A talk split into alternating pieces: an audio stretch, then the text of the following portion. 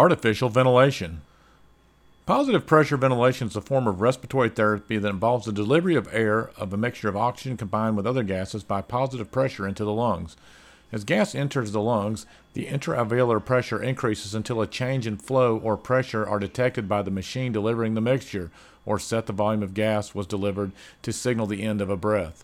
Expiration of air happens passively secondary to the buildup of pressure in the alveoli that escapes into less pressurized conductive airways. Historically, artificial lung ventilation, based on uh, opposite to p- positive pressure ventilation physical principle, the negative pressure ventilation, was widely used to treat acute respiratory failure in poliomyelitis patients via hermetically sealing the patient's torso instead of a vacuum producing iron lung machine. The overwhelming pump, uh, polio epidemic of Copenhagen in 1952 and insufficient availability of iron lungs led to the development of positive pressure ventilation into clinical practice. Positive pressure ventilation can be delivered in two forms non invasive positive pressure ventilation, which is delivered through a special face mask with a tight seal. Air travels through anatomical airways, or invasive positive pressure ventilation, which involves the delivery of positive pressure to the lungs through an endotracheal tube or tracheostomy, or other device that delivers gas bypassing parts of the anatomical airway or invasive positive pressure ventilation, which involves the delivery of positive pressure to the lungs through an endotracheal tube or tracheostomy or any other device that delivers gas bypassing parts of the anatomical airway. Each form of ventilation has its own benefits, risks, indications, and contraindications. Anatomy and physiology. A basic understanding of the anatomy of the upper and lower airway is essential to comprehend respiratory physiology and the interplay between inspiratory and expiratory forces that work together to form a breath. The upper airway is the first part of the respiratory system that has an important role in conducting air towards the lungs. It or it begins with the nasal cavity and continues into the nasopharynx and oropharynx down to the larynx and trachea. The mucosa, cartilages, neural, and lymphatic system of the upper airways affect the flow and physical qualities of the air that is inhaled. Likewise, they have an impact on the delivery of positive pressure ventilation. It may be difficult to administer positive pressure ventilation via mask ventilation in patients with congenital facial defects defects secondary to trauma, or in obese patients with excess soft tissue who suffer from obstructive sleep apnea. The lower airway continues down below the vocal folds of the trachea to form the right and left mainstem bronchi, which further divide into smaller segmental bronchi. These divide into even smaller bronchioles that eventually end with the terminal position of the airway, the alveoli, in which the gas exchange occurs. When endotracheal intubation is performed, the tube is positioned in the trachea with a cuff inflated below the vocal cords. In the most technical sense, a breath during positive pressure ventilation can be characterized by changes of pressure, volume, and flow during inspiration and expiration. Indications The indications to initiate positive pressure ventilation, and more specifically mechanical ventilation, are many. Some of the major indications include airway protection of patient who cannot maintain or protect an open airway from an altered level of consciousness or trauma hypercapnic respiratory failure, hypoxemic respiratory failure, circulatory failure. Personnel, the application of positive pressure ventilation, more specifically mechanical ventilation, requires a trained group of healthcare providers to open to communication and have fundamental understanding of ventilators and positive pressure devices. Complications.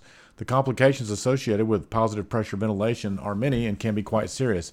This is why a thorough understanding of its use is required by the interprofessional group of medical providers.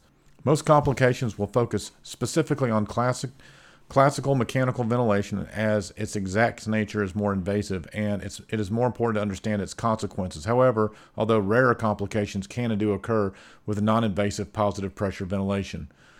Ventilator assisted lung injury and barotrauma. Barotrauma occurs when there is alveolar damage due to high pressures entering the lungs, specifically the transalveolar pressure, which is the difference in pressure between the alveolus and the surrounding interstitial space is increased and to such an extent that the epithelial lining of the alveoli is damaged. With repeated breath and inappropriate ventilation, the damage occur, can, occurs at a, on a microscopic level until it is severe enough to cause overt pneumothorax, subcutaneous emphysema, or pneumomediastinum, which are all conditions associated with high mortality rates. Excessively high tidal volumes or inspiratory pressures are some of the underlying culprits in the cause of barotrauma. One of the landmark studies on acute respiratory distress syndrome, known as ARDS, demonstrated that using lung protective strategies with lower tidal volumes between 4 to 8 milliliters per kilogram based on ideal body weight have improved mortality benefits and are associated with more ventilator free days for patients. Additional studies have examined lung protective strategies for patients not suffering from acute lung injury and have found reduced morbidity and mortality benefits, although additional studies are needed for conclusive evidence. Hemodynamic effects. Positive pressure ventilation results in physiologic alterations in intrathoracic pressure and cardiac output.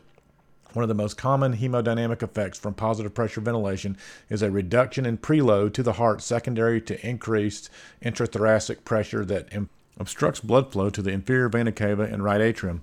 This effect is more prominent in individuals that may already have reductions in intravascular volume. Likewise, changes in intra- intrathoracic pressure cardiac output can precipitate an arrhythmia or myocardial ischemia.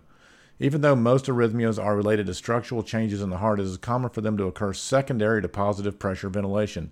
This is because ventilated patients often have respiratory and electrolyte derangements, including hypoxemia, hypercapnia, uh, acidemia, alkalemia, hypokalemia, hypomagnesemia, and, or hypocalcemia. Serial arterial blood gases are often obtained to identify and correct underlying derangements and prevent arrhythmias. Likewise, mechanical ventilation and critical illness lead to hormonal and catecholamine changes in the body that can precipitate myocardial ischemia.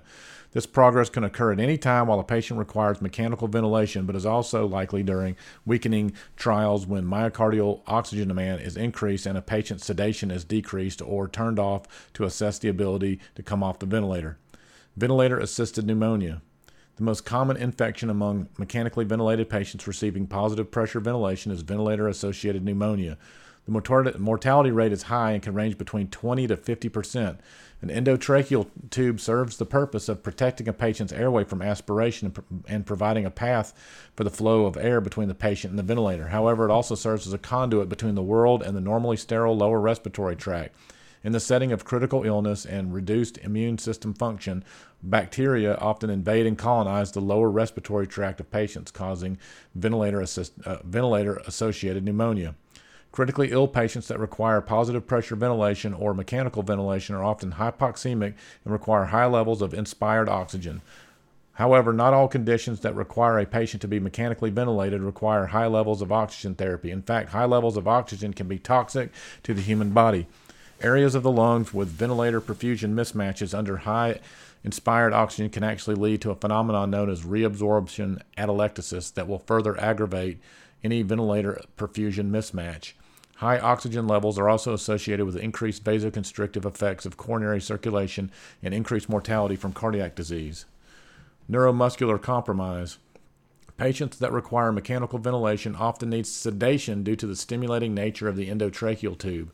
Likewise, the act of being on a ventilator can be a traumatic experience. Some patients that are in desynchrony with the ventilator, colloquially known as fighting the vent, may require a paralytic medication such as rocuronium so that they may be safely ventilated to treat the underlying condition. However, important neurochemical changes occur within the patient's bodies, such as the depletion of bioenergetic neuron reserves, altered sodium channel activation, and increased inflammatory cytokines, which lead to changes such as atrophy of the diaphragm and critical illness myopathy. These changes make it difficult to wean patients off the ventilator and may require the patient to undergo a separate surgical procedure known as a tracheostomy to create an opening in the neck to place a tracheostomy tube for further ventilatory support based on the patient's underlying critical illness. These patients often require prolonged mechanical ventilation.